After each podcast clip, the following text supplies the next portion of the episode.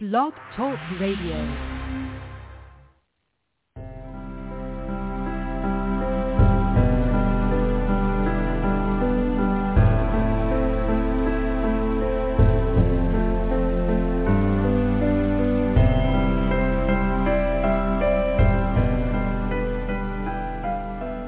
Welcome to Nightlight. Step away from the mainstream and gather around as we enlighten the world and our realities and travel this cosmic journey we call life. Join us as we share with you and provide that beacon that can guide us all to a better way. Explore with us as we examine a metaphysical montage of spiritual insights covering everything from the mundane to the magical, UFOs to unicorns, and everything in between. This is a time of awakening, of sharing and evolving, of spreading our wings and soaring on the cosmic breath of creation.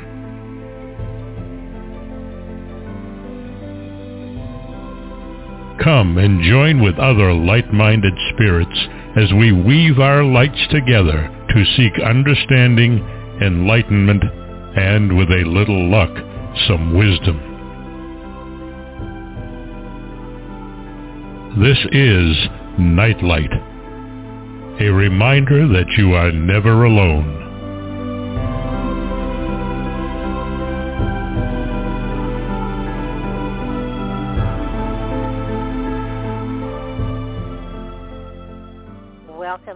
Nightlight, everybody, and thank you for Ken Quiet Hawk's amazing intro.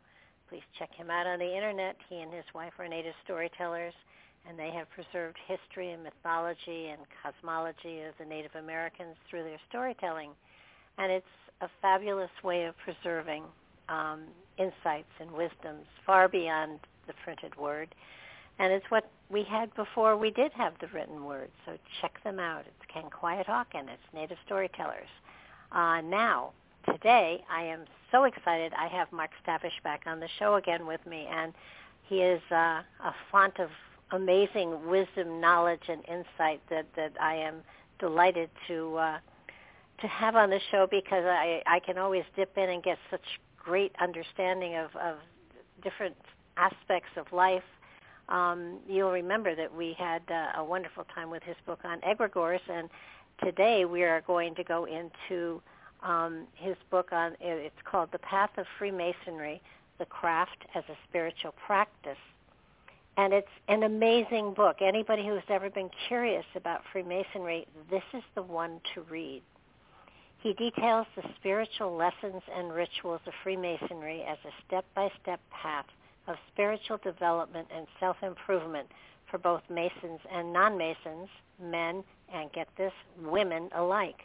He explores the history and meaning of Freemasonry and its symbols from its origins in the Temple of Solomon to the medieval craft guilds of the Renaissance and explains how the craft promotes personal growth through the symbolic building of self and an inner temple of wisdom in much the same way that Masonry's rituals symbolize the building of Solomon's temple in accordance with the mystical arch- architectural and instructions of Hiram. That would be Hiram Abiff. Drawing on the esoteric doctrines, including the Kabbalah, alchemy, sacred geometry, John Dee's angelic ma- magic, and the secrets of the Gothic cathedral builders each chapter addresses an area of the Masonic experience, paralyzing, paralyzing, paralleling them with experiences each of us finds in our own lives. He provides simple practices to help internalize and personalize the lessons presented, including dream work, journaling, meditation, prayer, and understanding the sacred architecture. He also examines the crafting and use of the spiritual and, symbolic symbols of Freemasonry, such as the trestle or tracing board and the chamber of reflection, one of my favorites.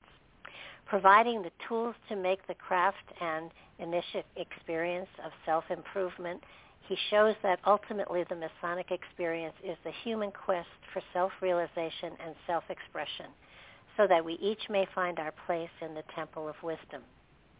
He is a respected authority on Western spiritual traditions, the founder and director of the Institute for Hermetic Studies and the Louis Claude de uh, St. Martin Fund. He has appeared on radio shows, television, and in major print media, including Coast to Coast AM, the History Channel, BBC, and the New York Times. And he's also the author of the blog Vox Hermes, and also, you know, a minor thing in his spare time. He has written 36 books in nine different languages. He only he wrote them in English, I assume, and they've been translated. But uh, I, there are 26 books out there, at least, and probably more. Welcome to the show, Mark. Well, thank you. Thank you very much for the invitation. It's great to be here. Well, you you, you always have have been um, an amazing. I tell people that that the radio show is really my PhD program, and that I have the um, the luxury of being able to decide what I want to learn about, and then find one of the best people in the field to teach me, and then get two hours of tutoring free of charge from from the masters. So you know nobody else has a school like this, and I'm I'm loving every minute of it. And certainly you have been, um, you know, really important in, in, I mean, my study, you know, my study, uh, learning about egregores and, and your book on egregores has, has, you know, been something that I have been delighted with and gone back and read several times. And so this book, because I am fascinated by Freemasonry for lots and lots of different reasons, but one of them was my grandfather was a Freemason, and I never knew that much about it. And your, the book that you've written for anybody who is at the least bit interested in Freemasonry, this is the book to read. You go into not only its foundation and what what led up to the, the, the craft as it is today, but you go into the different meaning of the different levels and, and some of the symbols. And of course, you didn't you don't give away the big, deep, dark secrets. But I can't imagine what's left to be a be, well, that's that's why it's a secret, I guess.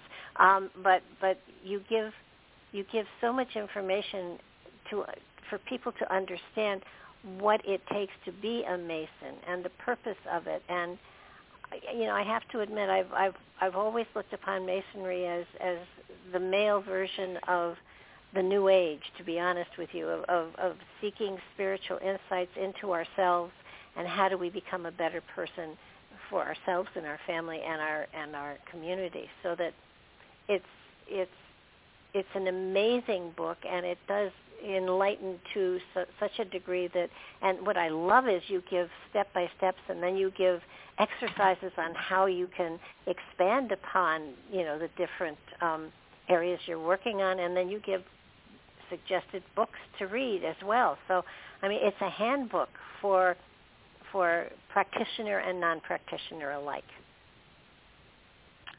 Well, that was the the idea is that the, the book was and is not simply limited to someone who's a Freemason or interested in esotericism because we have to look at Masonry contextually. And it grew up at a time when Masonic lodges served as not only a meeting ground for men of different occupations and, and social levels and even religious beliefs within the framework of, of Europe at that time for the most part. But also, it served as a kind of continuing education system where the men of the, the lodge would very well give presentations to other members of the lodge on what they were working on. So you might have an example of uh, a dissection or optics or or some kind of mechanics uh, that was going on. So the idea of self education and self improvement within the framework of what Masonry advocates is the seven liberal arts and sciences. And for your listeners who aren't familiar with that, that's the three areas and four areas that any educated person should be familiar with and that would include uh, rhetoric, okay, grammar, logic. And we see these terms as being, oh, geez, logic. What do I study that for? Well, it's very simple. If you're listening to anything in the media or you're watching or reading anything on, on social media, you, you have to learn to recognize what are known as logical fallacies. Where is there an error in the logic? Where does it break down so that you go, eh, I don't think this is quite true, you know? So uh, th- an example would you know would be how generalization is often used, or over personalization, or appeals to authority. Now these are logical fallacies, and if we recognize them, if we know them, we could say, "I, I'm not going to fall for that trap." Okay, and it can uh-huh. also be in just when you're someone's trying to sell you something you don't need, don't want, and can't afford. now, with the others, with the rhetoric, it's how to present an argument how to think logically, how to think persuasively, how to think consistently and coherently. And then, of course, there's uh, geometry, which is uh, the queen of the sciences with mathematics. Everything we have today exists in some way because of geometry. And it's important to understand that. And then we also have, uh, they would have called it at different times astrology or astronomy. Know, we're not just alone in this cosmos, so to speak. We're not just the only thing which exists. Where are we in relationship spatially to everything else that's out there, at least on a physical level? So these areas of the seven liberal arts and sciences are extremely important for any educated person to uh, have a knowledge of because it will allow them to be uh, more persuasive, more consistent, more clear, and to be therefore functionally more successful in their life and therefore of better value to themselves, their families, their communities, and their Masonic Lodge. I'd like to take one little point. You know, in truth, I, I do give away all the secrets in the book. You know, just because it's not said, not just because there's a big, uh, what is it, uh, neon light over it with an arrow pointing. Here's the secret. Here's the secret. I mean, everything is there, but you have to be able to recognize it. And mm-hmm. uh, there are some even brethren who will it's been so long since maybe they've been in lodge that they may not recognize it.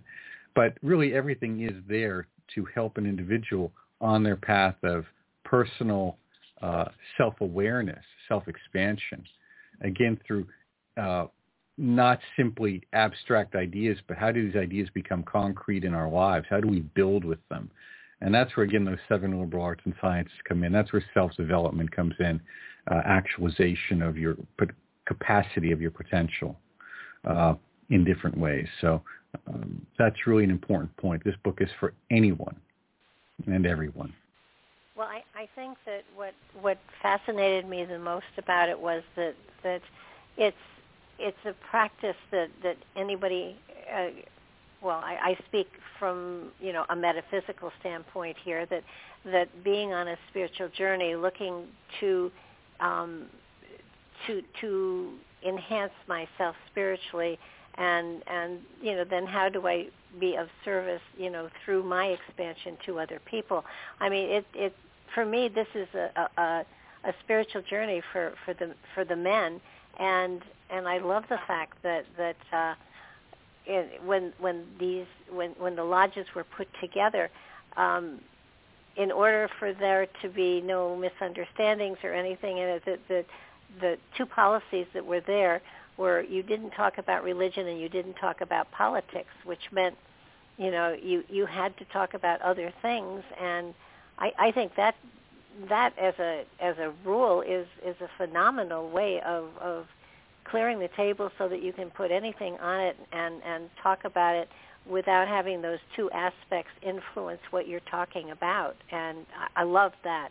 And and that to me was great wisdom. And so so when when the lodges first came together when they you know back in the 1700s 1600s when you know when when they were put together was the purpose basically to serve intellectual to to share intellectual um, and expand intellectual understanding of time space and, and the journey that we're all on?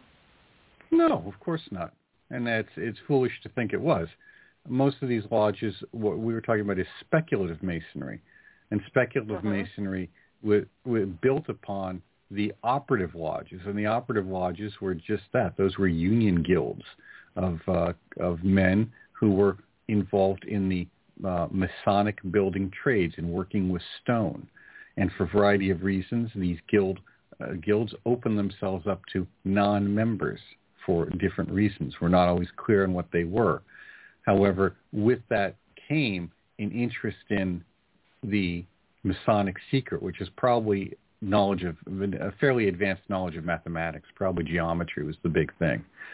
And mm-hmm. um, with that being said, uh, the symbolic aspect or speculative aspect began to take over. So that in that case, you see this transformation of the uh, many of the operative guilds, and of course they didn't go away because masonry as a profession still continues to this day. Uh, but we see a transformation of some of these entities into the more speculative Masonic lodges that we think of as today. And with that said, um, there came the ability for travel, signs of recognition. I mean, these men traveled across Europe for, for work.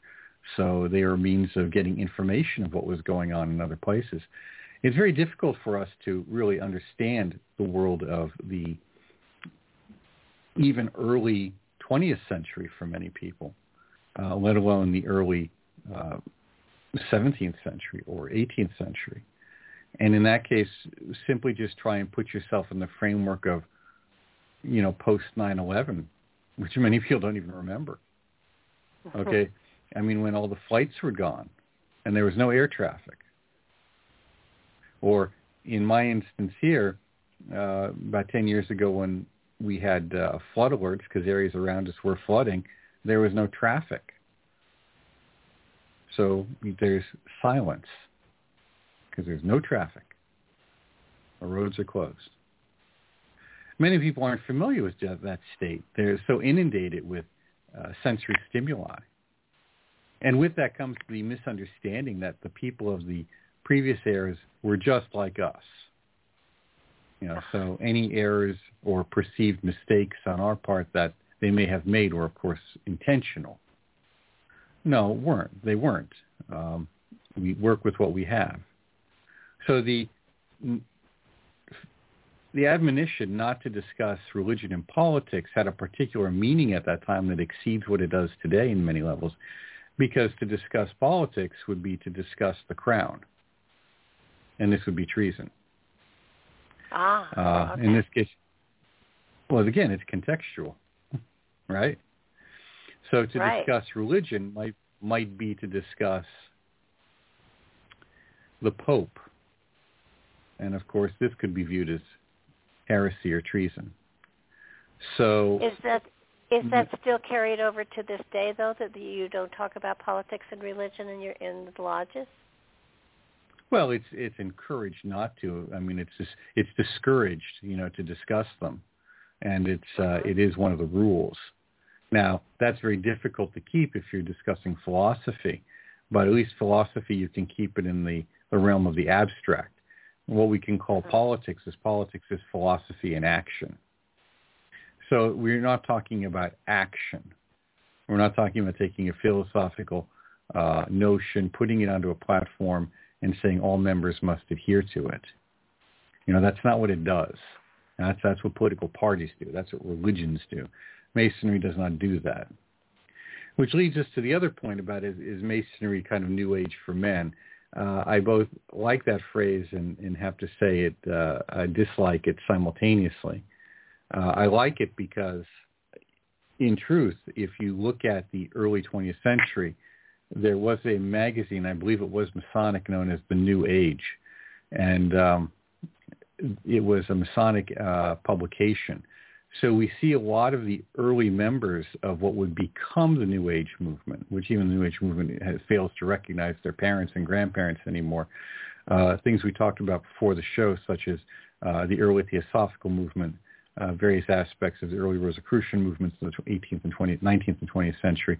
Uh, many of these were deeply Masonic influenced. They weren't Masonic entities, but many of the men involved were Masons. And we see growing out of it co-Masonry, uh, or female masonry, a masonry that allows both women to join, and of course Droit Humain, which was a, uh, if I remember correctly, that's the women's only, although I may have that uh, be an error there. So you have uh, uh, female Masonic movement, uh, and then you have uh, Masonry. No, it's called Masonry. Yeah, women, women's movement, and then you have some lodges which uh, allow both men and women to join. And uh, the reasons for that have to do with the, the nature and the makeup of the ritual primarily, for what most people think otherwise. Well, that's that's the the one thing. Um, when Freemasonry started to to come together as as Freemasonry in the 17th century, um, that's I, I love the fact that that uh, and we spoke about this earlier that that women were not allowed except that there were exceptions when women snuck in and saw the rituals and the only way to keep them quiet was to um, initiate them into the full masonry so that they didn't talk about what they saw. Um, I, I realize there weren't a lot of women that got in that way, but I think it's pretty pretty damn clever. Um, but the purpose of not having women in the lodge uh, was to take away the distraction. What was the point? I mean, because women have brains too. No, it's because because in the ritual there's uh, the bearing of the breast. Ah. It's that simple. Yeah, I could see it. Oh well, that could be contentious. Yeah. Okay. Yeah, that, that would make sense. Okay. I that I yeah. that, that I understand. So and and So- you have you have you have women who would overhear eavesdrop on the rituals, and of course, once made cannot be unmade, which was is kind of the saying, which is why we say guard ye well the western gate. Be careful who Mhm. you let in, and that applies to any organization. Um, and of course, But- one would ask, how did this happen? How were they allowed to overhear the ritual? And you know, it's very simple. Uh, sometimes these lodges were held in public places, uh, such as in Boston. You know, during the period of the Boston Tea Party, they were in the second floor of a tavern. The meeting room above the tavern is where they were held, or they were held in private dwellings. Now, if you go to um, Massachusetts, uh, there is a wonderful um, village up there, and it's a recreation. All the buildings are authentic, and it is Mhm. a recreation of uh, various, uh, I believe, 17th and 18th century villages, uh, ta- buildings. Okay, in, in one I- one organic, what would say ideal village, and it's a great tourist spot. And uh, if you go into the main house, which would be the governor's house, and you go to the second floor, there's the ballroom. And the Mhm. ballroom, and I have pictures of it, I've posted somewhere, is beautiful because it's completely decked out in Masonic symbolism. So I've you been have there, on the and. I, is, is that Greenfield Village that we're talking about? no, no, it's not Greenfield, um, but Ah. we'll, we'll find it and give the name to the listeners. But it, it's just a beautiful place. So, of course, this is a, a private house. It'd be very easy for the the lady of the house to eavesdrop if she wanted to. No, I see, So I've been there. how- I've I've visited this house, so I know exactly what you're talking about. Yeah, and that would have Um, been very common. Okay. I think I think that it's it's um for me Freemasonry has always been, you know, a, a mystery um you know, and and certainly my grandfather being a part of it, you know, we we heard rumors about um when he passed away how there was a ceremony done over his coffin. There there is a lot of ritualistic ceremony connected to it which I find fascinating. And Oh, and that's a I- I- public ritual, by the way. Masonic funeral Oh, service yeah. is a public ritual. Oh yeah, no, everybody saw it. Um, but Mhm. but it was it, it there there's a sense of camaraderie that I think is phenomenal among Masons. And and I think this is this is it's sort of like a fraternity but but not really but Well, but it is a fraternity. It is a And- and- fraternity. we call it the brotherhood. Okay. And I think this is I- an I- important point that Masonry has three components to it. It is a Mhm. fraternity, so it has the fraternal aspect, which is what most people see. and for the most part, most brethren adhere to pretty much their beginning and end of their Masonic journey, which is perfectly fine. Then there is the uh, aspect of charity. There's a charitable aspect. Masonic charities, if I remember correctly, give between one to two million dollars a day. It depends on the year and the state of the economy. But there's a tremendous Masonic charitable aspect out there. The children's hospitals that they run, they run free of charge. And in fact, I, I need to bring this up. The, the Shrine hospitals, the children's hospitals were sued several years back for not charging. Insurance companies insisted that they charge and this was a, a contentious issue. They said that's not what we do. We don't charge people for the surgeries, for the work. They even pick people up and drop them off and take care of housing. So Masonic charitable contributions are massive and, and extensive, but you don't hear about them because they do things quietly. That is the nature of someone on the journey. They do it quietly. So you have Masonic, and of course, let me just say the response was that if anyone does need um, work for their child that is 17 or under, under the age of 18 that is, um, they will get a bill, but they will not be collected. Ah. And that's because that's because the insurance companies force the issuance of an effort to collect.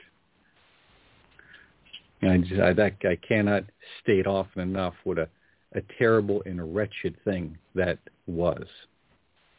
The greed and avarice on the part of the uh, what passes for medical care needs to be understood in light of Masonic charities. So that being said, you have then the philosophical aspect, which is what many people think of when they think of Freemasonry, but in fact is is probably the least uh, active aspect of contemporary Masonry, Anglo-Saxon Masonry we has been a strong revival in the philosophical aspect in the last 20 years, in particular among young men joining. Da Vinci Code did a tremendous amount for us uh, in terms of promotion. Uh, of course, they dropped the ball for the longest time and weren't able to act on it because the older members were too uh, stuck in their ways.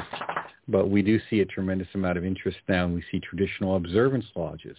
And these are lodges that exist uh, and are acted upon in a manner that is similar to what you would have seen, you know, 100, 150 years ago, 200 years ago, where men present papers or lectures to the lodge.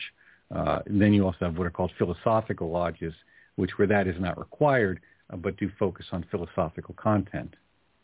And you do have some Masonry has many, many, as I said to you before, it's a huge tent. It's a huge tent that's over 300 years old. So it has many aspects of functioning many areas for people to participate in. And because one participates in one area does not necessarily mean they participate in another.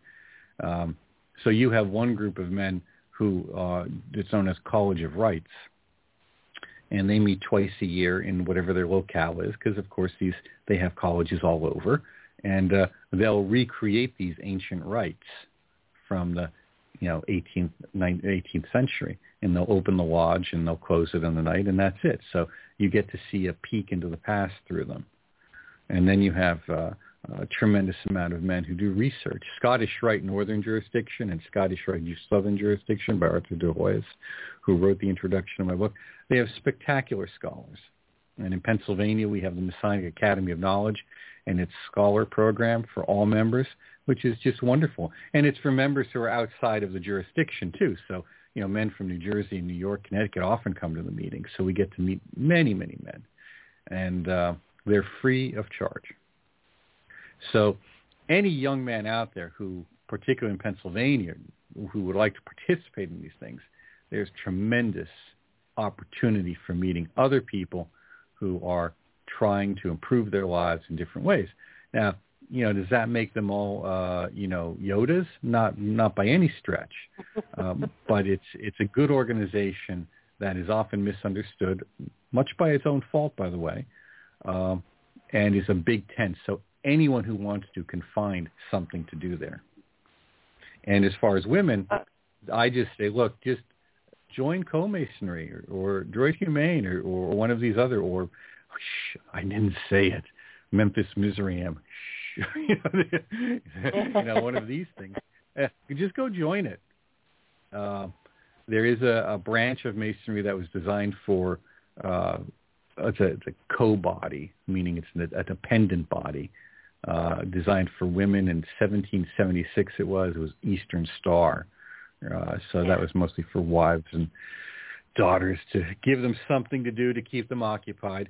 Uh, but you know, if you're in, well, and if and I got to tell you, if you're in the right body, I've been to some of the functions locally. I, I even joined because a friend of mine kept twisting my arm to do it, and I said, "Sure, I'll join just to, to do it for you." Uh, they had great social activities. No, really did. I mean, fantastic social activity. So, uh, masonry is community based, so it's going to represent the men in your community. You may have to travel. You may have to go to Zoom sessions. But one of the advantages of masonry is, is that even though uh, we may not agree with one another, that is the members, and, and everyone may not like one another at times because you never know why people join. Sometimes they, they're a bit dishonest, like locally they just want to get to the golf course rather than to, to be part of the lodge. What you find is that generally speaking, and this is probably one of the things people are afraid of or don't understand about it, it's easier for me to talk to someone who is a Freemason than someone who isn't. We immediately have certain things that we understand, and those things have to do with certain core values and character. And in Well, that I- I regard, think- we are talking. In that regard, we're kind Well, of I- talking about hinting at what you said is a spiritual path. There's certain things Yeah. that I can expect from this person, and they can expect from me. hmm Well, I think one of the, the fascinating things is when they were talking about back in the 17th, 18th century, where you could have a nobleman and and his manservant both being masons and having the nobleman uh, having the manservant be be the uh, leader of the of of the temple or uh, you know at that particular Master of point in lodge. time right and and that there was there was you know while while they were in that that position and that meeting it was the manservant that had the authority over the the lord and then you know you go you go back home and the roles were reversed. But um it it made great sense. It uh it's it's a it's something in which you can grow and advance in intellectually and spiritually, which is really a very profound establishment today, especially today, because um, there's so much going on in the world. You know, having a place where you can just talk philosophy, or you can just talk about, you know, um, those those aspects of personal development that that you can't talk about in the grocery store or, or in the gas station or wherever. Um, it, it's a wonderful place, and and I think the the one thing, the one part of of um, the initiatory process and everything was the um, oh the room of illumination or yeah the chamber of reflection. Um, I found that to be an amazing thing that, that during the initiative process they were put in a room and and the point was to be able to reflect upon their life and, and what they wanted to do with their life and how they wanted to grow and how they um, how they were how how they reflected upon their their society and their family and everything else. I everybody every home should have a chamber of reflection as far as I'm concerned. Well, the chamber of reflection served uh, a more fundamental purpose. I mean, that's that's the expansion of the purpose. Is you had to stop and reflect. But when the the chamber was used in the Masonic context, it was the first thing the candidate encountered. And I'm not giving away any secrets here because some some rites have chambers, some don't. Some want them to reinstalled. Other other jurisdictions, you know, they're they're, hemming and hawing on it. You can easily go online and find beautiful images on Google of some of these French lodges with their chambers, which are spectacular, and other filled with alchemical symbolism uh, and, and and Kabbalah. You can also then see right next to it a very simple chamber. I mean, uh, crude and simple, bare bones. And what the function there was, and I'll give the example. So we're using the, the simple version. Uh, you'd be a mirror, a candle, an hourglass, a skull, and some writing paper. Now, of course, the candle is to provide light, but that also represents the inner light illumination. The mirror is, of course, reflection, reflecting upon oneself. The skull and the hourglass are the passage of time and the inevitability of death.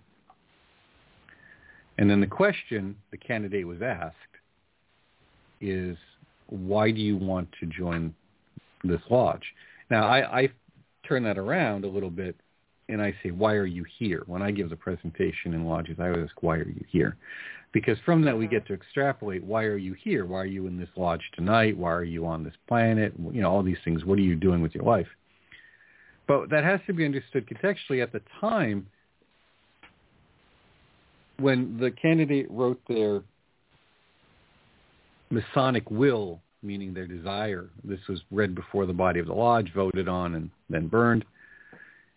The question was, why do you want to join this body where in many countries around where you would be, and that is in Europe, this is a death sentence.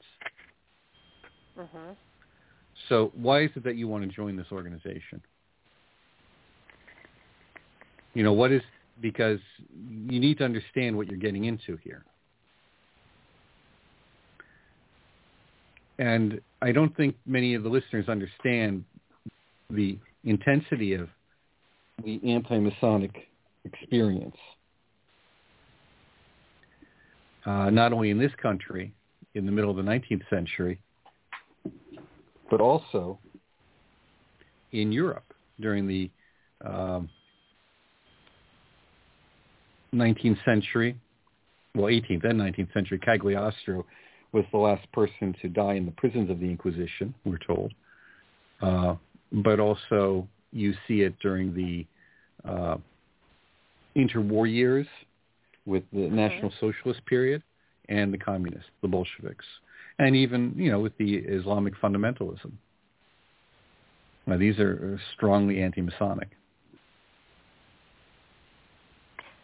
Well, and there's other places as well. I mean, one of the first things that one of the first things uh, totalitarian governments do is they shut down Masonic lodges. Well, I can understand why. I mean, there there's your intelligentsia. You know, for Correct. goodness sake, don't let them loose. You know. but originally, when when let's let's go back to the, you have they you you call it the blue lodge. They're the first three degrees, and and um, why is it called the blue lodge? Who knows? Oh, okay. this is one of these. This this is one of those things. There's so many, when something is this old, you know, things start. They go along. Everyone knew why for the first ten years, maybe twenty, and they forget. Then different ideas oh. pop up. I, okay, I my so the... theory is my theory is that the reason it's blue is because blue is the color of spaciousness and open skies and philosophical broadness. We also see okay. the color blue or aspects of blue represented philosophically um, in the period as having a particular representation to divinity, which of course the sky does as well.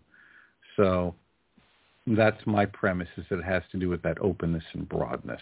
Particularly, remember, originally we're looking at a Mediterranean climate or environment for this arising out of. And of course, we know blue skies. Even on a November day, we can remember what they look like. Uh, yes. but, uh, you know, so again, well, some of the symbols and ideas are contextual. Okay, so so originally there were three different levels, and and then then when did they start to expand and grow into um, the York and the Scottish rites? What what well, you, happened? Fundamentally, you had two degrees, and then at some point, very quickly on, a third was added, and um, those were you know the intermediate degree was added. So you have uh, uh, entered apprentice, a fellow craft, and uh, master mason. These Okay. degrees tell a story around the building of the Temple of Solomon. Mhm. And that story is loosely based on what is in the Bible as well as folklore. There are clear aspects of the ritual that have nothing at all to do with what is said in the uh, Jewish scripture. And from that, yeah, there's nothing outrageous. It's just you know if you if you've read you know scripture, it's not there. You know, Vulcan is Mhm. not mentioned in the Old Testament. Okay, so you know, Yeah. uh, that kind you know as I and I think I point a joke about that in the book. Um, so Masonry develops its own mythologies, its own stories, its own narratives to explain what's happening. okay. I often I often say that you know one of the rites which uses the Tower of Babel is probably a more uh, accurate uh, model than than the Temple of Solomon, but that's just you know my my reasoning. Um, so you have after these degrees are established, and of course every Master Mason is equal, and that is really the highest degree, by the way even though you may join rites that go up to the 32nd degree or get your 33rd, and I know quite a few people this year who were, uh, it's really nice to see close friends get their 33rd degree from Scottish Rite and this in Northern jurisdiction. Uh, as the, the, the current Grand Master jokes, we're giving you the degree while you can still use it, while you can be an example to men, not just so that we can put the uh, the jewel and uh, and and cap on your coffin Okay. and and that's Okay. important. Yeah, and that's important. That you know, leadership having forward leadership like that is very important. I have to say, I'm very impressed with that Grand Master for Northern Jurisdiction. He's really doing a great deal to to uh, spruce us up. You know, we're we're the smallest. We're the we're the runt of the litter. We're the smallest of the of the two in North America, and uh, he's doing a tremendous amount to uh, make it dynamic and appealing to uh, men in their 30s and 40s in their 20s even, but also the education. Again, can't get away from that. The education they're doing a tremendous amount with. And uh, so uh, just mention that to my friends who've, who've gotten their degree. It's spectacular. But they are Master Masons first and foremost. And Mhm. every Master Mason is the same. So I may not have anything to do with that body because I'm not in that body, you know, whatever the degree they might be in. But uh, we all come from the same place, and that's called Blue Lodge, your mother lodge. We, we all come from there. And uh, at some point, you know, the fourth degree uh, became, at least among uh, English or British Masonry, became their capstone degree, and it's a beautiful ritual. It really is. I enjoy it a great deal. However, of course, like anything, you know, we want more. More rituals, more clubs, more secrets. And what's quite spectacular is, you know, you had the Grand Lodges in Pennsylvania and Massachusetts being established in the 1730s. You know, so it was not that long after, you know, the, the Grand Lodges, uh, the United Grand Lodge of England was established in 1717. So you had these lodges being established. You had colonial lodges set up. You had all sorts of wonderful things going on. And in Europe at that time, Masonic seekers were deeply associated with esotericism, alchemy, Kabbalah, ritual magic. I think the Kohen of Martinez Pascualas is probably the epitome of that. Mhm. And what you then see is the age of the adventurer, where you could go over the hill and instantly assume a new identity. There was no real ID, no passport. There was nothing to check. You could become whoever you wanted to be, and you didn't even need a Facebook profile to do it. yes. So you had people doing, creating these rites and degrees just whole cloth because there was a market for it. People would join to get whatever secrets you thought you had. And those secrets could be real, meaning there might be something there, or it could just be a con game. You know, so many of the when you see the explosion of rites at that period, it's a question of well, are these authentic, meaning with you know the purpose of a Masonic initiation, or are they just you know some kind of con game like we see continuing today with many religious movements and cults yeah. and other organizations that come from. So it's it's a spectacular period and, and wonderfully confusing, and just particularly someone on the outside who doesn't spend the time learning the basic history and the history of the period too it's very easy to confuse one group with another. And many of these rites well, were Masonic, and then they just went away.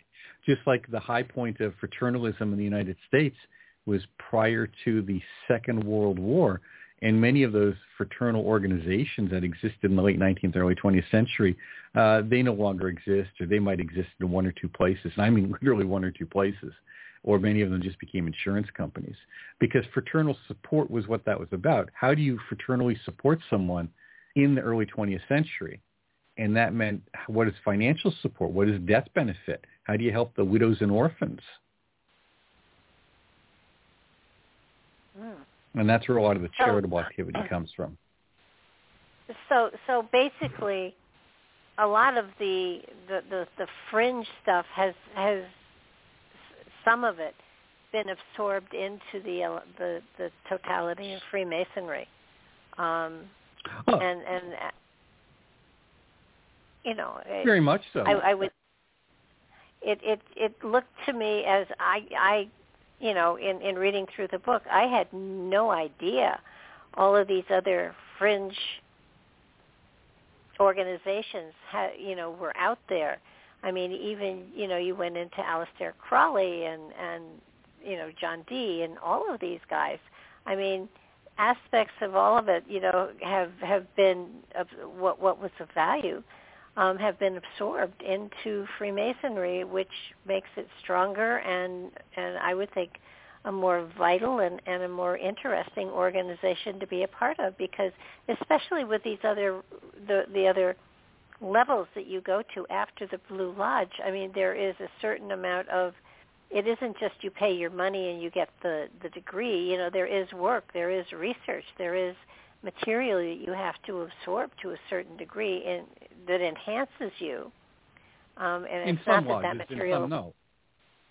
Yeah. I think it's an important point. Well, in some lodges, yes. In some orders, yes. In degrees, yes. In others, no. And and what we've done is we've increasingly made that optional for members. And whether that's a strength or a weakness, each lodge needs to decide on their own.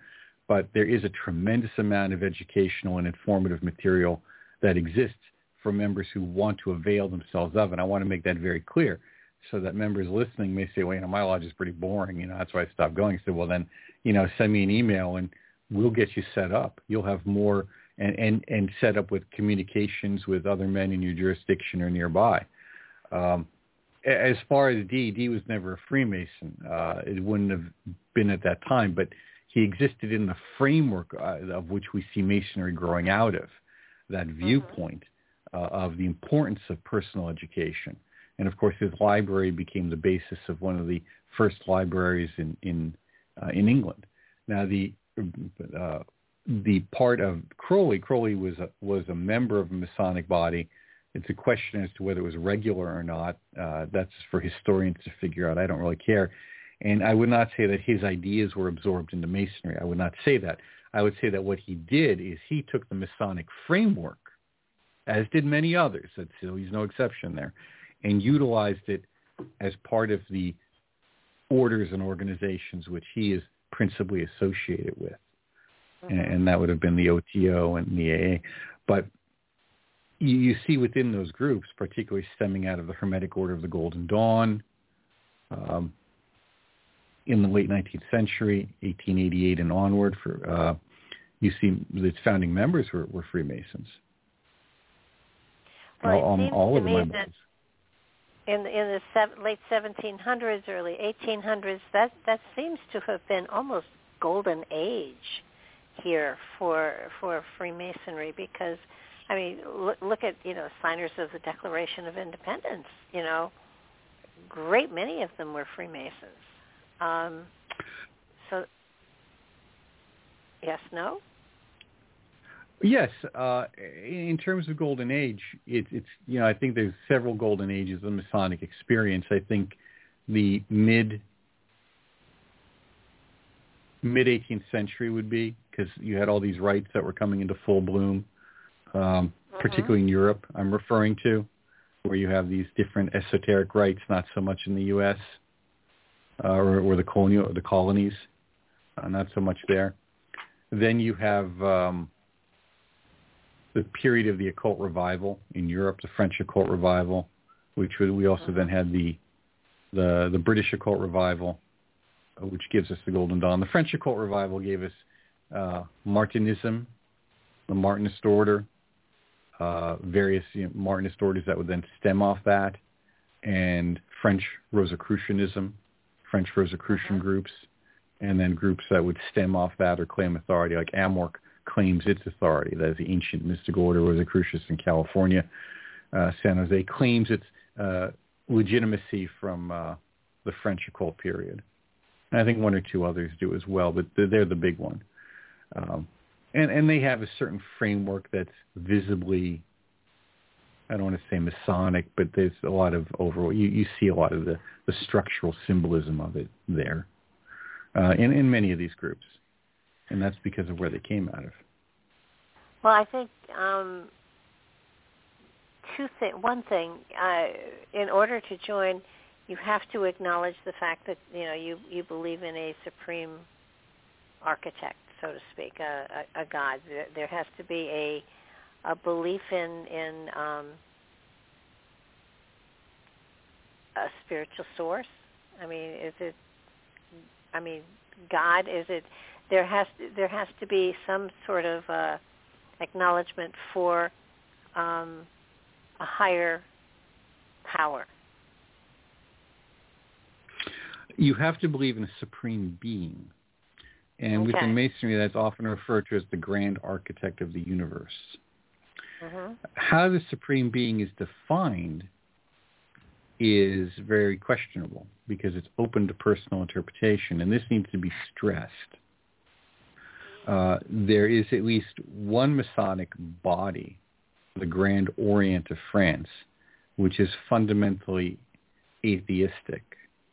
However, uh, and it is not always recognized. There's there's this whole thing of what constitutes a regular Masonic body and recognition, and and we can go into that if you care to. But uh, you must believe in a supreme being. How you understand that is really up to you. So you know when you look historically, that often had a Judeo-Christian aspect to it. But then it has a certain deist aspect to it. Many of the founding fathers were deists. They weren't Yeah. you know, strict Abrahamics. And then, of course, you look at someone like Swami Vivekananda, who is a, a Freemason, and I think Scottish Rite, 32nd degree. I'm not certain, but I have to check on that. You know, clearly he's not. You know, he's uh, his view of, the, of of deity is within the concept of uh, uh, mostly the Vedic tradition. hmm Yeah. And he's one of the so um, how you understand that is going to be very different from person to person. There's no Masonic book of teachings. There's nothing that tells you Hmm. this is what Masons believe. There's commentary on Masonic ritual. There's commentary on Masonic symbolism. And I made that very clear in my book. I've given a very solid historical justification for everything I've said here.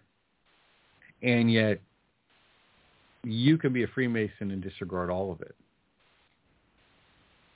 That's your choice. Okay. There's no doct- there's no doctrine of belief. Well, um, And, and there, this is where people don't don't understand. But at some point, a person who is aspiring to be a Mason is voted upon by the lodge. Is that appropriate? That well that is correct. They are voted upon, they're balloted upon. And that's where the term blackball comes from. Right. And does just one blackball really, you know, negate a person's potential? Used to. It changes from jurisdi- jurisdiction now. I think now it requires three, but that that's a jurisdictional issue. Traditionally, it was one. One black ball and you're out. Wow. It just because to everyone me, well, it, to me, what what what this represents is is is really see see I I look upon it very differently than than maybe a lot.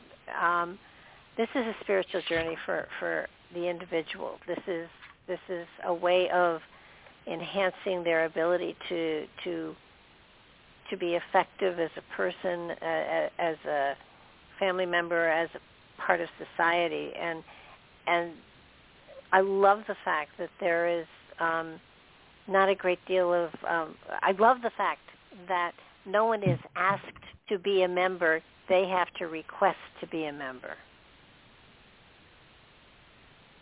Sure, because I mean, no, I mean I don't. mean- People can hint. People can hint around it, and they can suggest. Now they can suggest that maybe you consider it, but uh, Yeah. you know, there, there's no there's no benefit from membership. It's not like a gym. You know, it, it's it's not like a yoga class. Okay, things are expected of you, and and as a result of that, uh, you know, asking someone to join without them knowing what they're joining uh, Mhm. is, uh, and which may be detrimental to their their family situation, is, um, you know, because where I'm in northeastern Pennsylvania, it always cycles around. It's it's closing down, but I remember for a long time it always cycled through. You know, the the bishop being asked, the Catholic bishop being asked about, you know, can you be a Mason and a Catholic at the same time? You know, or in some fundamentalist areas, you know, fundamentalist churches are anti. Some of them are anti-Masonic. There's even, you know, the primitive Methodist Church is anti-Masonic. That's one of its five founding principles. Uh, Wow. They don't support frater- They don't support fraternalism, as I think as it was explained to me, and that specifically went back to the anti-Masonic movement of the mid 19th century. Um, so, again, a lot of these ideas that are presented need to be understood contextually. Well, your book is certainly a you know a book anybody considering masonry, um, you know, it, it would benefit them to read through because it does it does explain you know the philosophy and it does explain the purpose and and um, you know you you do touch on to and go ahead. one of the best parts of the one of the best parts of the book is that it illustrates the importance of art and architecture and what we expose ourselves to. And I Mhm. think in a hypermedia society, highly visualized hypermedia society with streaming on demand, you know, the things we expose ourselves to shape us, whether we recognize it or not. And the Masonic ritual expresses that very clearly. Even if you don't recognize it, you feel different after it. Mhm. I've known men who never stepped in a lodge again after their third degree. It happens. But Yeah. everyone remembers one of two points in a degree. I won't say what they are because it would ruin it. That's another reason why it's important not to read the ritual. Reading the ritual is not the same as experiencing it. And there's certain aspects when you experience it, they stay with you across your life, maybe even beyond. So that's the what we, and then of course Masonry illustrates something important to us that we as human beings shape our institutions, as my friend likes to say, and they in turn shape us. Mhm. Therefore, it's very important that when we're forming our institutions, and of course, who is a part of them, we have to understand this in turn is a feedback loop. We shape our institutions, our institutions shape us. Let us make sure that we are building the kinds of institutions that shape us and build us in a manner that we want to become so that we can be useful, uh, productive members of society and as we like to say in the Masonic uh, notion, you know, uh, helping build that temple not made with hands, Mhm. uh, that temple of wis- that temple of wisdom that makes our lives meaningful and useful, our labors useful, and the world a uh, more beautiful place. I hesitate to say better. I think Yeah. more beautiful because if if we make something beautiful, we inherently make it better. And that's where again art and architecture come in, the role of symmetry and harmony. They unconsciously oh, yeah. instruct us. Symmetry and Well, yeah, harmony and- are how we judge beauty. And and when you you look at the cathedrals and and the temples that have been built over time, and and you can even go back into Greek and Roman times too, but but the they they have a power and a and and a they have a power to them um, that that you don't necessarily see today in, in the structures that are going up all over the place. Um, there is there's a, a magic in the cathedrals and the stained glass windows and, and the intricacy that has gone into the building of them that that you don't see today. And uh, it's while while there are structures that are built that are that are pretty, they don't have the presence uh, that that the old cathedrals have, and, and there's something that has been lost, and I'm not sure how it got lost. I, I I'll blame technology, uh, but Well, there's it's there's not technology. What what it got lost through utilitarianism. You know, when you when you no longer see beauty, when beauty becomes utilitarian, then it's not essential. And Yeah. all one has to do is one had well, you don't have to go back that far. You just have to go back to, you know, we had a hotel here not far from, well, you know, where I went to school, which is really not far from here in many ways. Um, and it was a staggering piece of architecture built around uh, roughly 1875, and it lasted until 1925. mhm. Now, 50 years, it, it was beautiful. I just incredible. Uh, there is a building that I used to see all the time, all of the time because it was near a post office that I used to have a PO box in, and only until recently did I realize that this was once. Now, quite frankly, I tell you, as you know, as a child, I knew this as kind of. Uh, not one of the one of places you wanted to be living in. Mhm. Okay, so that's, that's kind of to be polite.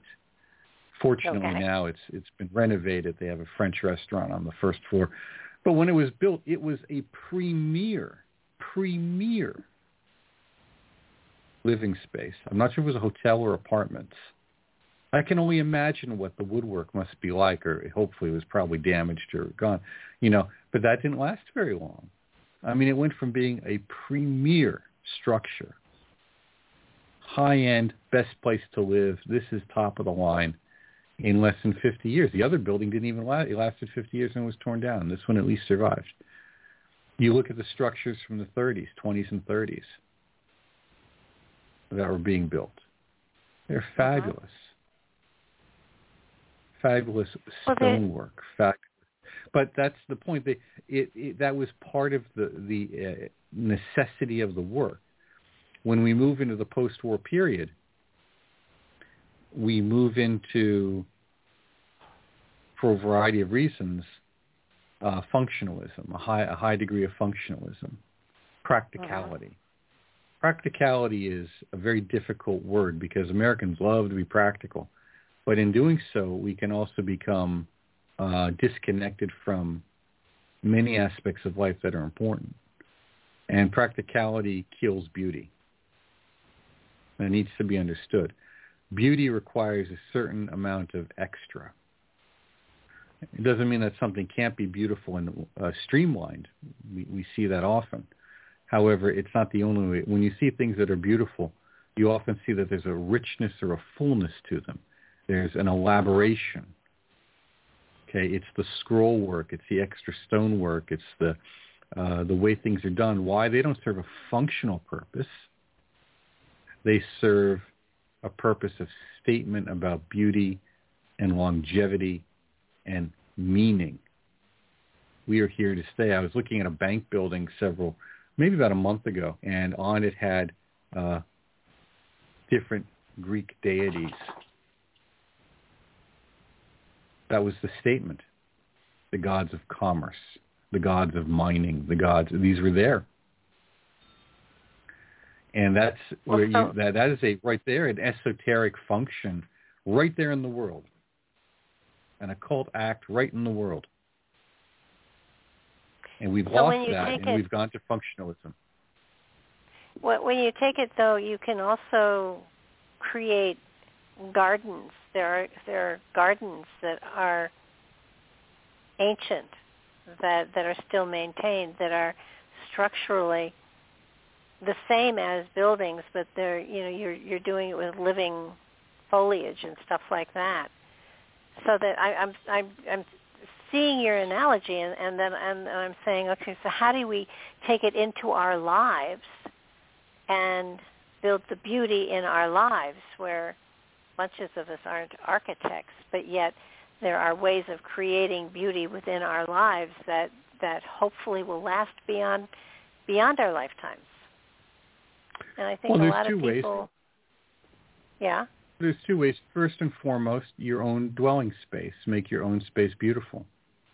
Mhm. You know, keep it clean or clean and orderly as best you can, neat as best you can, and make it beautiful. And uh, that's going to be up to you how you do it. You can uh, read some books on uh, uh, feng shui, the art of placement, and in Chinese Chinese uh, practices. You can um, read the books on the Indian art of placement, which is culturally and, and uh, philosophically closer to the Greek and therefore the European practices. You can read that, Uh-huh. um, and you can get involved in your community to revive architectural beauty and hold to architectural codes and standards. Because if we're just going to create a bunch of disposable boxes, that's not going to last. That's all you're going to have. Yeah, You're no. You have, what you have is you have a disposable society, which means you have a disposable culture. This is really important. If you want to build something for your grandchildren, you need to build something that's going to last. And building is partly structural in terms of stone, but it's also in terms of the character traits, the values that support that, the values of short-term uh, sacrifice, if you will. We'll sacrifice the short term for the long term. Mhm. Whereas what we see now is uh, sacrificing the long term for the short term. But that goes back to what I said earlier about an entertainment culture. We have a culture, if everything is going to be on demand, then you're not going to have a period of sacrifice. You're not going to have the character strength to to make something lasting beyond the, the immediate moment, which, by the way, is spiritual death. If you want to take it to its ultimate conclusion, uh, is is ultimately spiritual death Yeah. in a very real I sense. know. Uh, I, uh, quite a while ago, I, I I was bemoaning the fact that that um, today's society, if today with today's society, if we had a thousand years in which nothing happened, you wouldn't. Re- there would be nothing left, and yet you have the great pyramids, you have temples that, that have, you know, sustained themselves through time. They are a testament to the culture that created them. And we don't have, if, if you wiped everything out, the only thing I can think of on this planet that would remain would maybe be um, Mount Rushmore, maybe. Um, other than that, none of the structures that you see today Well, would last. Well, you you have a lot of them that would. I mean, things like the Empire State Building aren't going away. I mean, that that's poured concrete and metal. That's that's going to be here. Um, but your your point is is correct. Uh, If you outside of things like the Hoover Dam, which would stop functioning in about, I think it's like a week or so, maybe two weeks Mhm. You know, the, the subway systems without their pumps would fill up in about 24 to 48 hours. Yeah. Um, so when you look at those things, yeah, th- there would be aspects of them, but they wouldn't be functional. You would have the, the great structures, the great structures being the, of course, something like the Empire State Building, poured concrete. Uh, but you would not have, and, and steel and all that goes with it, and buildings like that. Uh-huh. But most of the most of the homes would cease to exist in 100 years or less. You know, they'd just be overgrown and fall apart, and and that's it. I mean, they're Yeah. there, there, there, there'd be remains of them. The, plastic uh, and things and, and synthetics would remain to decompose, but in a thousand years, most of that would be gone. So, um, you know, when we look at why are you here, you know, each of your listeners, it's incumbent upon them to say, what is the life I am building for myself? And why am I building that life for myself? And when you look at the great families, whether you like them or not, people love to ramble on about the elites. Well, the reality is the elites have a plan. If you want to talk about elites or the elite or whatever it is. The reason they are that is because they have a plan, and it's a multi-generational plan. You know, most people don't have a plan for their life. They don't have a plan for their afterlife. You know, they talk about reincarnation, uh, getting off track here, but they don't really think about what that means. Yeah. So, you know, how do you plan for that? They don't plan for their lives. They don't plan for their retirement. So, you know, you really don't have much right getting upset about people who, who do. Oh, well, they don't have my best interest at heart. So, well, look, you don't have your best interest at heart. Why should they? No, really, this is serious. Well, ser- I mean, we laugh at it, but it's an important point.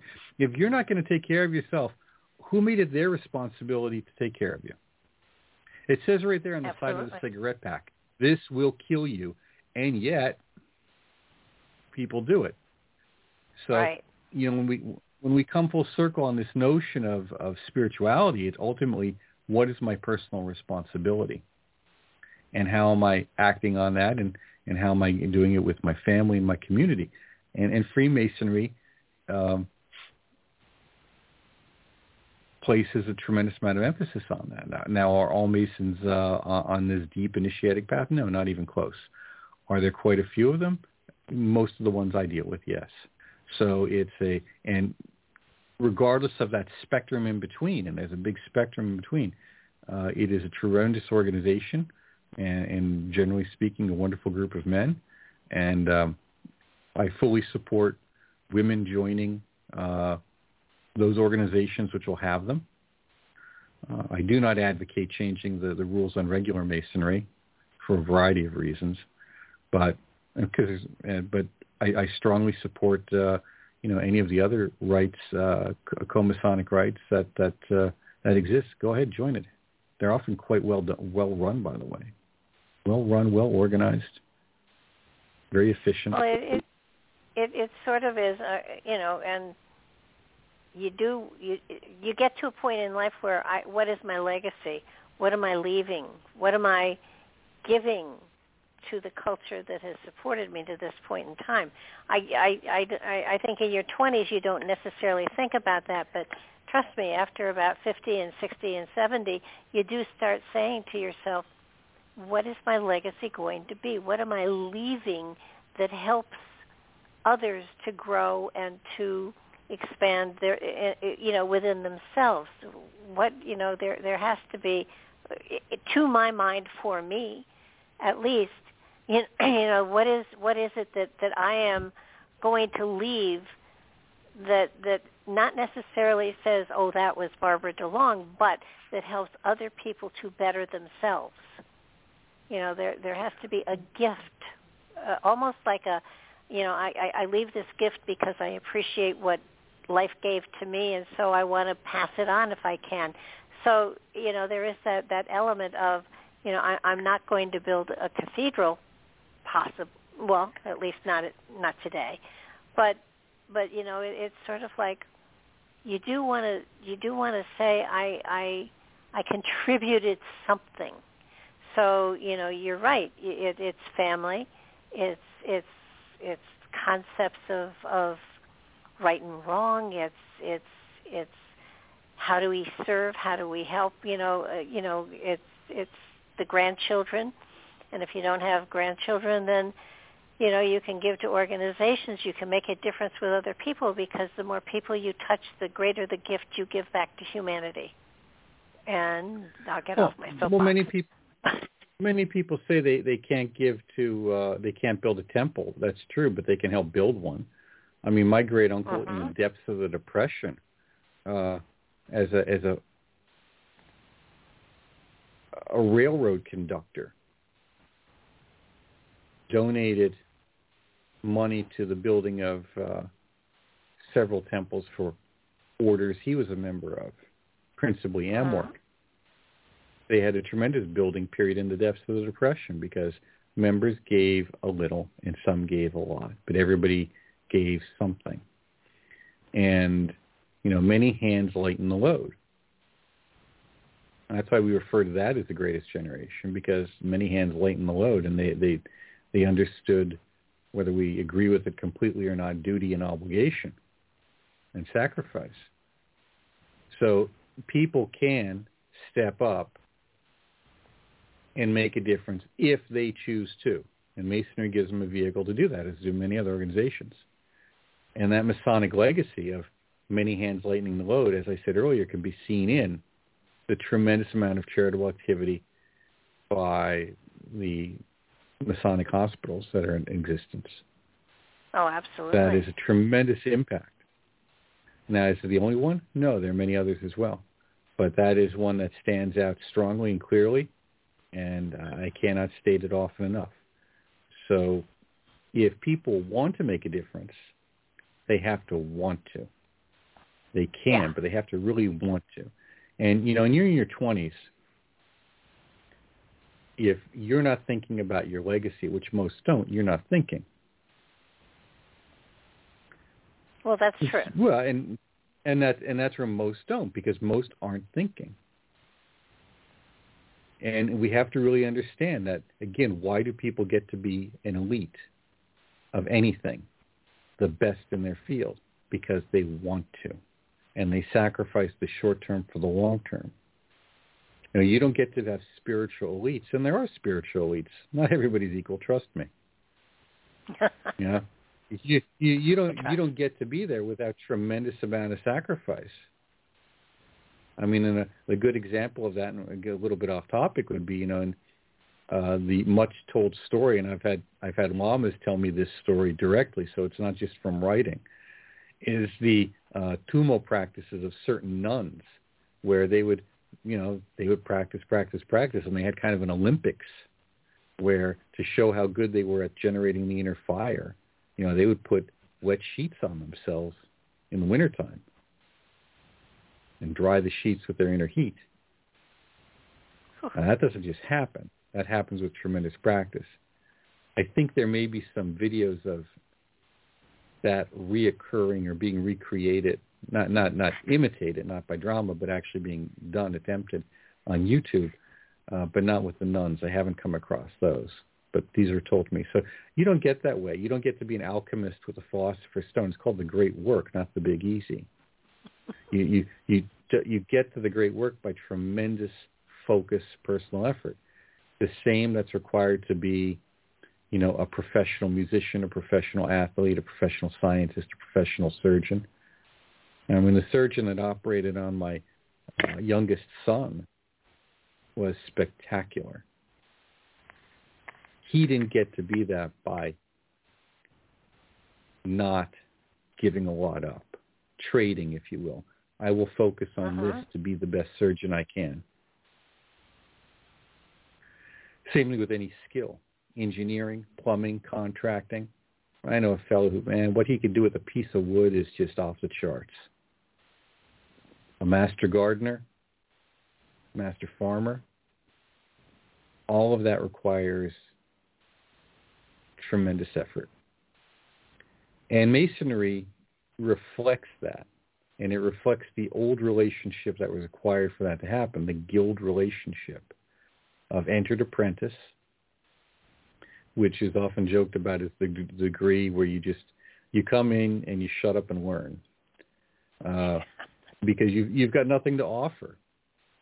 And, Right. and yeah, I, I I routinely get I routinely get emails from people who want to talk with me. I don't want to talk with you. You've got nothing to offer. Well, why should I want to? I don't care about your opinions on anything. I mean, the only reason they're contacting me is because they recognize me as someone who has an opinion that's worthy of listening to.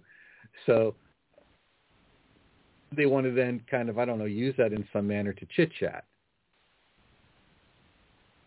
Wow. If you understand what I'm saying.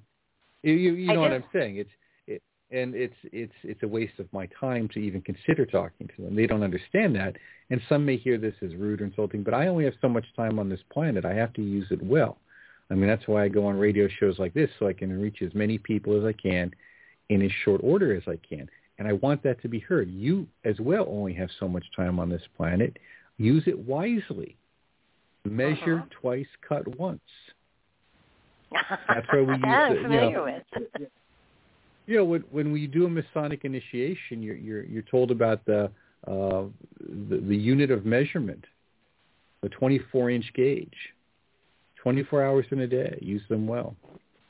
Uh, a good friend of mine uh, and a member of our board at the Institute for Hermetic Studies, he's a, of course he's a Freemason, and he there's a uh, uh, fundamentalist preacher that he loves to listen to every now and then because I love this guy because he's just so full of the juice. You know, he's just you know he's he's very uh, charismatic. He's that charismatic, uh, uh, the Southern Black charismatic kind of revival movement, and he's just full of life. And he's saying, look.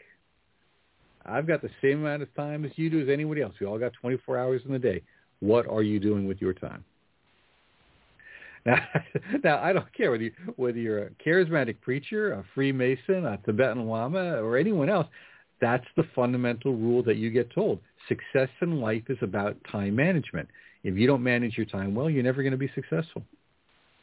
That's the first That's rule. true. And that's one of the first things you brought up in, in, in the uh, entered apprentice degree. Uh, you know, then as a as a fellow craft, where we get into the liberal arts and sciences, there you have to learn how to educate yourself, and that fundamentally means training your mind. How do you train your mind? If you're going to spend time, as I, I I'll tell, I've told my sons many times, look, you can do whatever you want with your time. You're at that point where you've got to make decisions. But if you're going to spend four hours playing a video game, that's fine. Just make sure that you understand that was not four hours working on something else or learning something new that makes you more valuable in your employment or four hours contemplating the nature of your being so you can better understand yourself. hmm It's not about right or wrong or good or bad. It's about the trade-off. What are you doing? You know, it's karma, cause and result. If this, then that. Oh yeah. And you know, then we move into the notion of the Master Mason, which is where we talk about the Sanctum Sanctorum, uh, the Holy of Holies, the hidden uh, light, where you often see illustrations of a, a, a light coming out from behind a curtain that's barely open, and then the, the name of God, the Tetragrammaton written on it, Yod And you know, then we talk about the inner nature, the inner revelation of ourselves. How do we make ourselves? Because people say I want to do stuff, but you have to be practical. You have to be of value. What do you offer? What do you bring to the table of life? We see many in this generation, uh, in the last two generations, but it's really strongest in the last 10 years, five to 10 years. And, you know, folks who are in the hiring process, folks in education who I deal a great deal with, uh, have seen it move just beyond the uh, liberal arts now increasingly into some of the sciences and, and, and, and the important technology areas you have uh, many people who in their 20s they they just expect to get big money for doing not much I And- know. you know you have to decide where money fits into your life plan okay? You have to figure all this out. This is not i'm not saying you know right or wrong here or that you should aspire to be wealthy unless you truly want to be. My point is that unrealistic expectations in terms of value what do you bring what are you worth have been really expanded upon and enhanced and that creates a false sense of self and that creates a false sense of the relationship and then with that uh, a lack of understanding of what is really needed and what you need to do to make yourself valuable to others and you don't get a an award for showing up in life. It doesn't work that way. It never has. It never will. And it doesn't mean I don't value as a human being, but I can't value more than you value yourself. I mean, I worked with drug addicts and alcoholics for the longest time. And, you know, some I could help, some I couldn't. But because I can only value you to the degree you value yourself. I can only work with what you bring to the table. Exactly. And why am I, I going to spend I, my... I say a lot of times to people, stop talking and start doing. You know, it's it's kind of like, don't tell me what you're going to do, just start doing it. And Right. That's that's a very important point because people waste their energy talking. They literally waste their energy talking. They waste it. They they they they exhaust themselves, and then they don't have any juice for the final work. yeah, Uh, and this is this is all very part of that part of being silent. Be silent and learn. You know, listen. You, I tell my kids, you can't learn if you're talking. You can only learn when you're listening. it's true. It's true. Yeah, no, it's it's and I you know in in my 70s it's it's a more exciting time than it was in my 20s because um a lot of the things that I have learned and put into play are are now showing me, you know, this was a good idea. Keep going, you know, and and it's uh but this stop talking start doing comes comes up often at least for me within my life. And and it's kind of like don't don't tell everybody what you plan on doing. Do it. You know. Stop Well, talking well, this about is it. where we know people where we know people by their actions, and again, that's a Masonic structure because we'll be, what are you building? That is, what are you doing? What's the plan? Uh-huh. We called it the trestle board. What's the plan? The plan for your life, the plan for your actions, the plan for the lodge if you're organizationally dealing with something, and then how do you execute that plan? And this Yeah. is all very practical. You would argue, yes, it's practical. What do you say about? pra- I said, well, yes, practical. We have to be practical in things, but we don't trade beauty all the time for practicality. We work beauty into the practicality. How are we going to build that onto the plan? You know, and beauty is often the icing on the cake. I mean, that's really the way to look at it. Beauty is the icing on the cake. You know, I, I have a yeah, bakery but first you have to bake the cake. That's right. First, you have to bake the cake. And I have a bakery here that is spectacular. They are just wonderful. And I mean, it's like four or five dollar cupcakes because they're just so. everything is a work of art.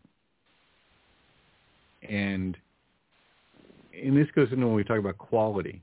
Masonry has to help you understand quality of things when we talk about beauty. Quality too. I was with a friend of mine and we were saying how, you know, it's more than I'd like to spend on a dessert. But how much more? A dollar more? Two dollars more? That's not much. How often do I get it? Well, not that much, so it's not that big of a deal. And if I were to try and learn it, how long would it take me to learn, if it were even possible, for to me to be the master, and I guess that would be pastry chef, that the Mhm. person is who makes this. It would take me years if, if it even came to fruition. So pay the two dollars extra and enjoy it is the lesson here. Go focus on quality. Focus on quality, not quantity. What is well, the I think quality? also appreciating what others have created and and you know not being jealous but just appreciating the fact that that someone has mastered something and has put something out there that is that phenomenal and to be able to share in it. I mean your appreciation um i'm sure helps to let them know aside from the fact that you paid the money but your appreciation you know is probably even worth more than the money Well, it's the money that keeps the lights on, but I'm it's the the appreciation that keeps the spirit moving to keep the lights on. oh so yeah they do go they go hand they go hand in hand in that wonderful way. Um, as I say to people, telling me thank you is fine, but you know it's the check that keeps the operation moving. So you know, write the check. You know these these these free interviews aren't free. You know.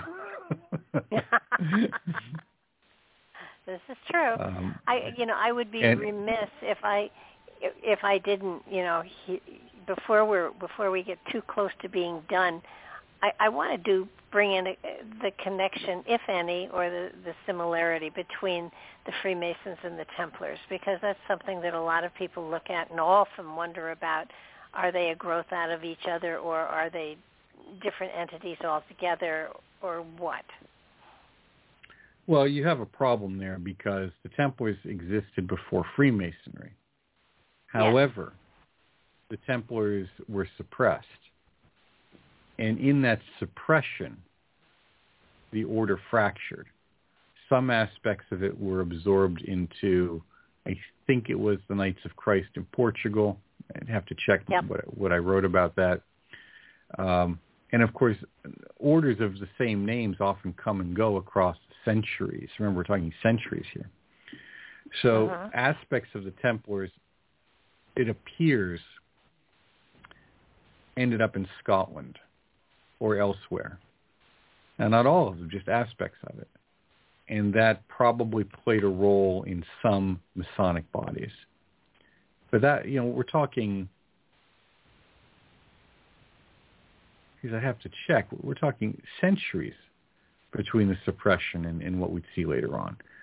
So is isn't there though? Said, is it in the is it in the Scottish rite that there is a level of of um, you have Templar? To, it's in Scottish and York. Scottish rite and York rite both have Templar aspects. Okay, and they have Templar degrees. So okay. somewhere along the line, someone decided that the Knights Templar were going to be the model or the exemplar of the stalwartness in face of persecution, religious persecution. Which, you know, gets so tricky because for the most part at that time when these degrees are being formulated, uh, which is, we'll say this would be the late 19th century for this one, uh, or for these when they're being popularized, heavily popularized. You know, most of the members are Protestant, the Templars were would have been Roman Catholic, and you know it's you know it gets you know this is where we get into mythology and symbolism versus history, where it gets very messy. Um, so the Templar notion of holding on to the, also the Templar secret, the Templar treasure, becomes a, a, a story uh, within some of the degrees. You know, what is that uh-huh. that the Templars were seeking? What was the true treasure of Solomon? What did they find when they were searching? Um, many, many things grow around it. Many ideas have come up around it. Uh, so the Knights Templar, or Masonry has Knights Templar degrees, and it even has like the Knights Templar Eye Fund. okay, for York, rite? You know, the Eye Fund, that's their charity. Uh, and then you have. Knights Templar organizations that have nothing to do with Freemasonry. They are standalone entities and have nothing to do with it. Okay? They may share uh-huh. membership. They may not. They may or may not. Um, and there, it's so that's it. So that's the relationship. Well, I, I I think it's important that people understand that because the the the, the run of the mill assumption is that that the Templars, you know, evolved over time and became Freemasons. And you know, when you when you get into the the nitty gritty and you look at establishments and you know when things were formed, that there's no connection at all. And yet they they were persecuted religiously, and so there is, you know, that aspect to it that that is respected greatly. Uh, you know what they went through well, and. Well, and they were persecuted financially. Yeah. Really. The, the, the religious aspect was a cover. The charges of heresy were a cover, and and the Pope and that document was only found maybe 20 years ago. You know, said that there was no char- there was no evidence of heresy on the part of the part of the Templars. It was the King of France who was really the big force behind this, and it was to acquire Templar wealth. And, and again, well, he owed him a lot of money is, too. Well, what we have to look at here when people are looking at this connection, what is the connection between Templars and Masonry? And I think you hit the nail on the head there inadvertently, is that they're looking for a step-by-step linear connection.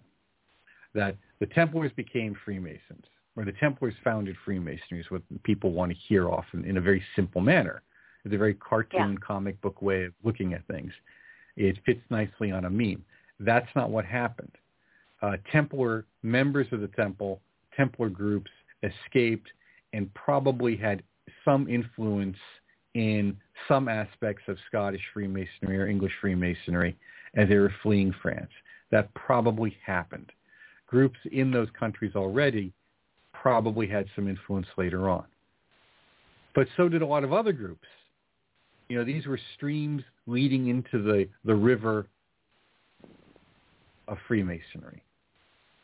I think that's what you, really so, impressed me so much was that, that, that there were so many different organizations throughout time that that were the precursors or created a, a level or an aspect that, that enhanced what what became Freemasonry. So that uh, that that's the part that really um, I don't know why, but my concept was well, a group of people got together and formed this, but but no, it was it was there. There have always been these kinds of organizations, and this became a solid group.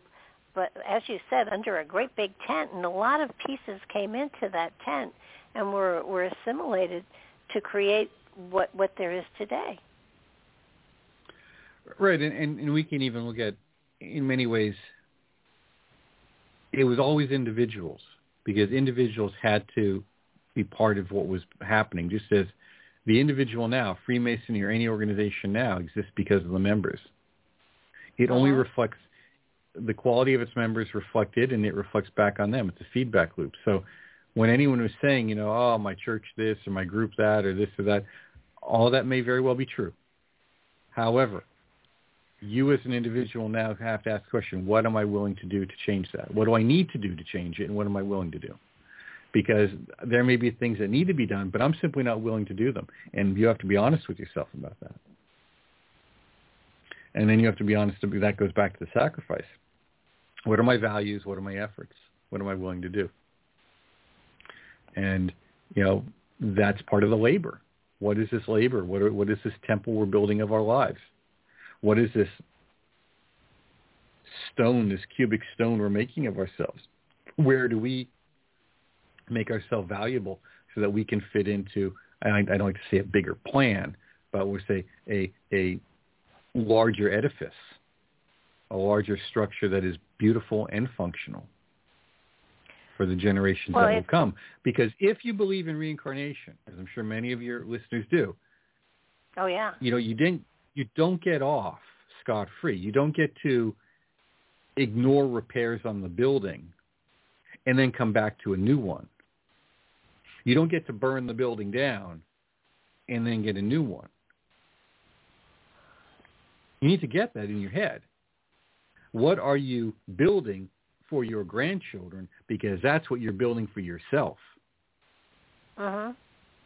So if you're not building anything for your grandchildren, don't be surprised when you're not too happy with what you get next time around. yeah, this is true.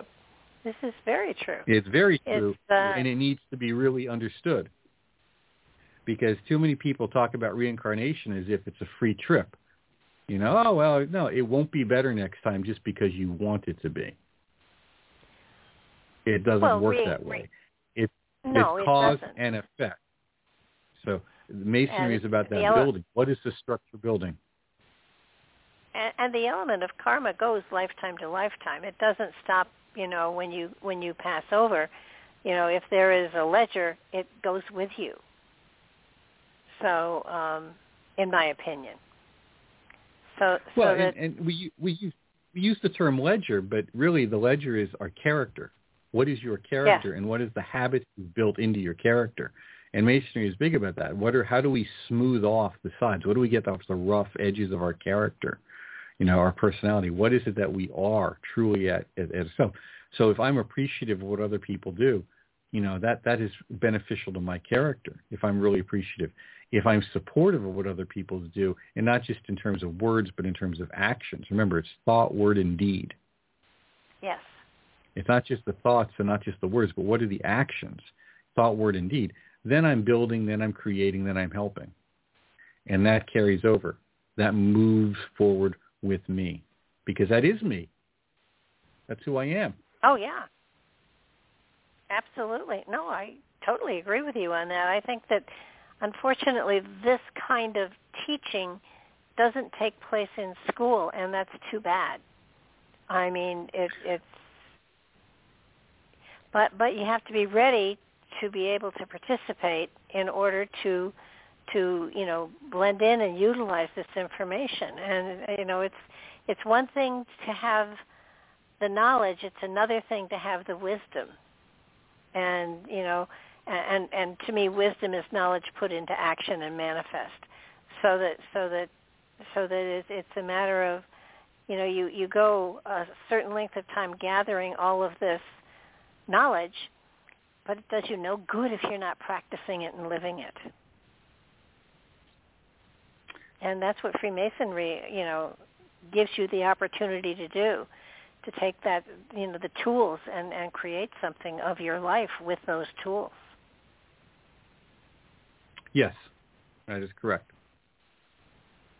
And again the book is open to everyone so it's these ideas are are we put I, I present them within the masonic context but they are not limited mm-hmm. to that and no, because it's, we're it's, all builders it's a handbook. Of, yeah, no, it's a handbook for everyone, and that's what I think is so fabulous about it. It's it's a spiritual guide, and and you know my my background is spiritual, and that's that's what I preach, and that's what I try to practice, and and you know everything that you you said in the book as far as the the rituals and the philosophies um, apply so spiritually to to everyone, and it's a matter of you know uh, you you don't well ha- having the benefit of a lodge and and brothers the the or sisters that you, can share the information with and stretch it and and get a, a, a deeper understanding of the meaning there. And that's what the dialogue between people is. It's it's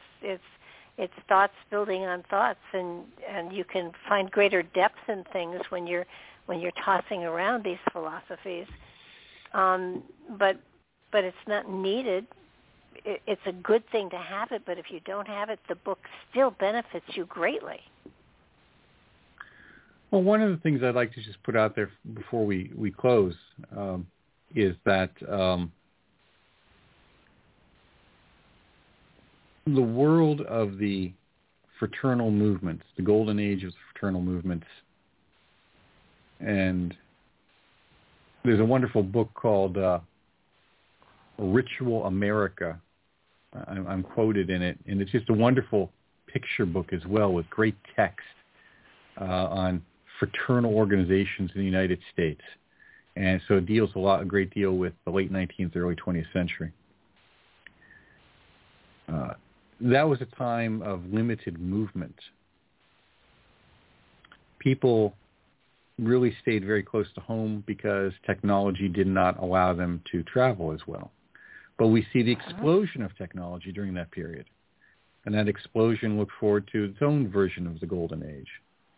And of course, trains opened up and people could travel by train. And, you know, later on we'd see the beginning of aircraft and limited air travel uh, by, the, by the 20s and 30s. And these fraternal movements were local. For better or worse, they're local but they allowed a regional, national, even international connections and relationships when one traveled. What it meant, though, is you also had to know your community. You were part of the community. You had to rely on the community. And people had to be able to rely on you to various degrees. Hence the old joke, uh, no one needed to lock their doors. They still had crime back then. And yeah. crime. Terrible crime. Terrible crime in some areas of New York, you know, gangs of New York and all that stuff. And organized criminal activity. Uh, so it wasn't, you know, it wasn't perfect. But at the same time, you had this, people weren't locking their doors. People who they could rely on for what and for when. And fraternities are part of that. When you look at the current state of affairs, particularly over the last year and a half to two years, you're going to see more of a necessity of that. You're going to need to know who your neighbors are and who you can rely on and who you can trust and why and what for. I mean, there are some people I would never trust with my house plants. You know, it's just not going to happen. They don't know how to water them. Other Yeah. people, for all their good intentions, uh, really, I'll I'll pass on eating the, the peach cobbler. You know, uh, they're just not very good. But others are spectacular in some things. So we have to become more local. If anything, the supply chain crisis has illustrated to us is the fragility of high-tech modern society. And we need to pay close attention to that, not just nod our head at it, and organize local resiliency. And local Uh-huh. lodges reflected that. They reflected a kind of local resiliency. And uh, we need to examine that again in all movements and organizations, not just Freemasonry, but all movements and organizations need to take time to really step back. First, people and families need to find out what is their resilience and then how can they move that into their communities? Because we're going to need that in the years coming ahead. Notice I said years, not Yes. days, weeks, or months, but years. So it's very important that your listeners pay attention to that. But I guess that's I all I've really got to say on this topic.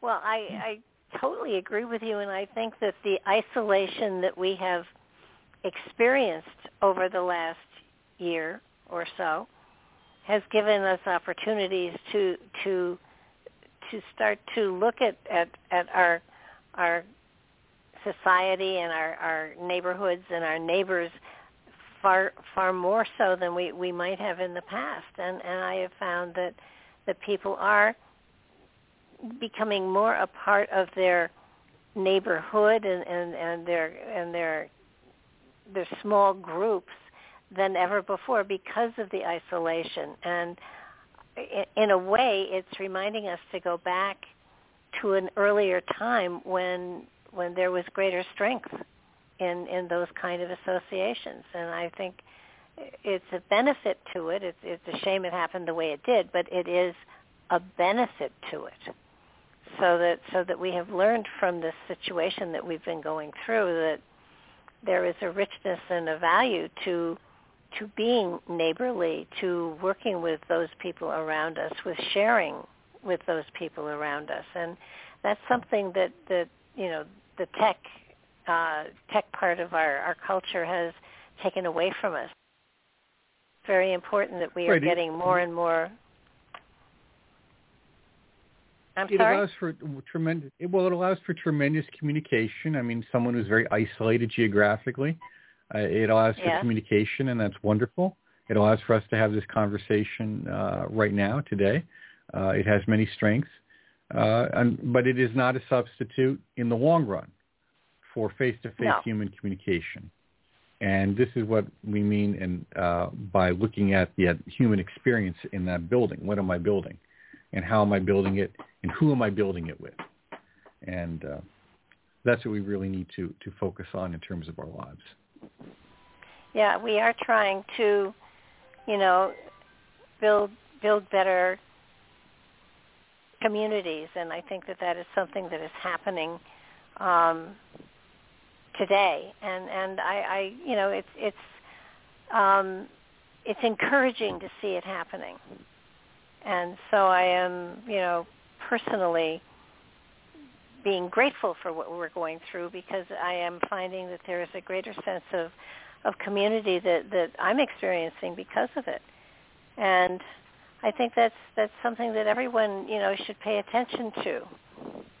But I do I do notice that we are at the end of our time here and and I do want to thank you so much for sharing so much of your material with us. You know, this has been a a really enlightening show and I, I am so hopeful that that people are able to to get something out of it. I certainly have, but you know, my reason for doing the show is I learn from it. So um, this is my school.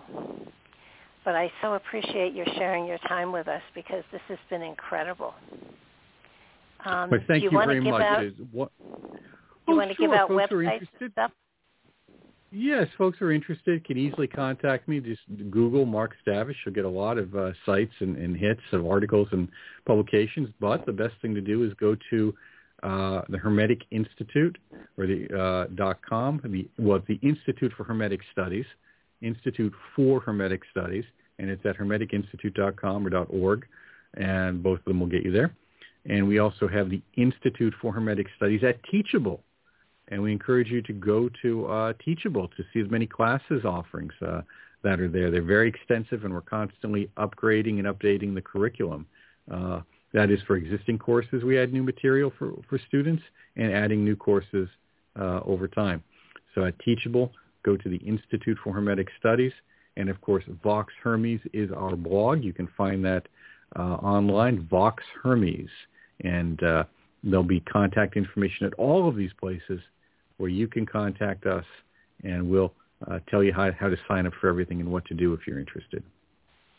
Fantastic and and again, you know, the book is is just it's the path of Freemasonry. The craft is a spiritual practice, and it's a fabulous book. I totally recommend it, and and this is going to be another one of those gifts that I give people because it does it does help those who are wanting to go into Freemasonry and those who are on a spiritual pathway just outside of that.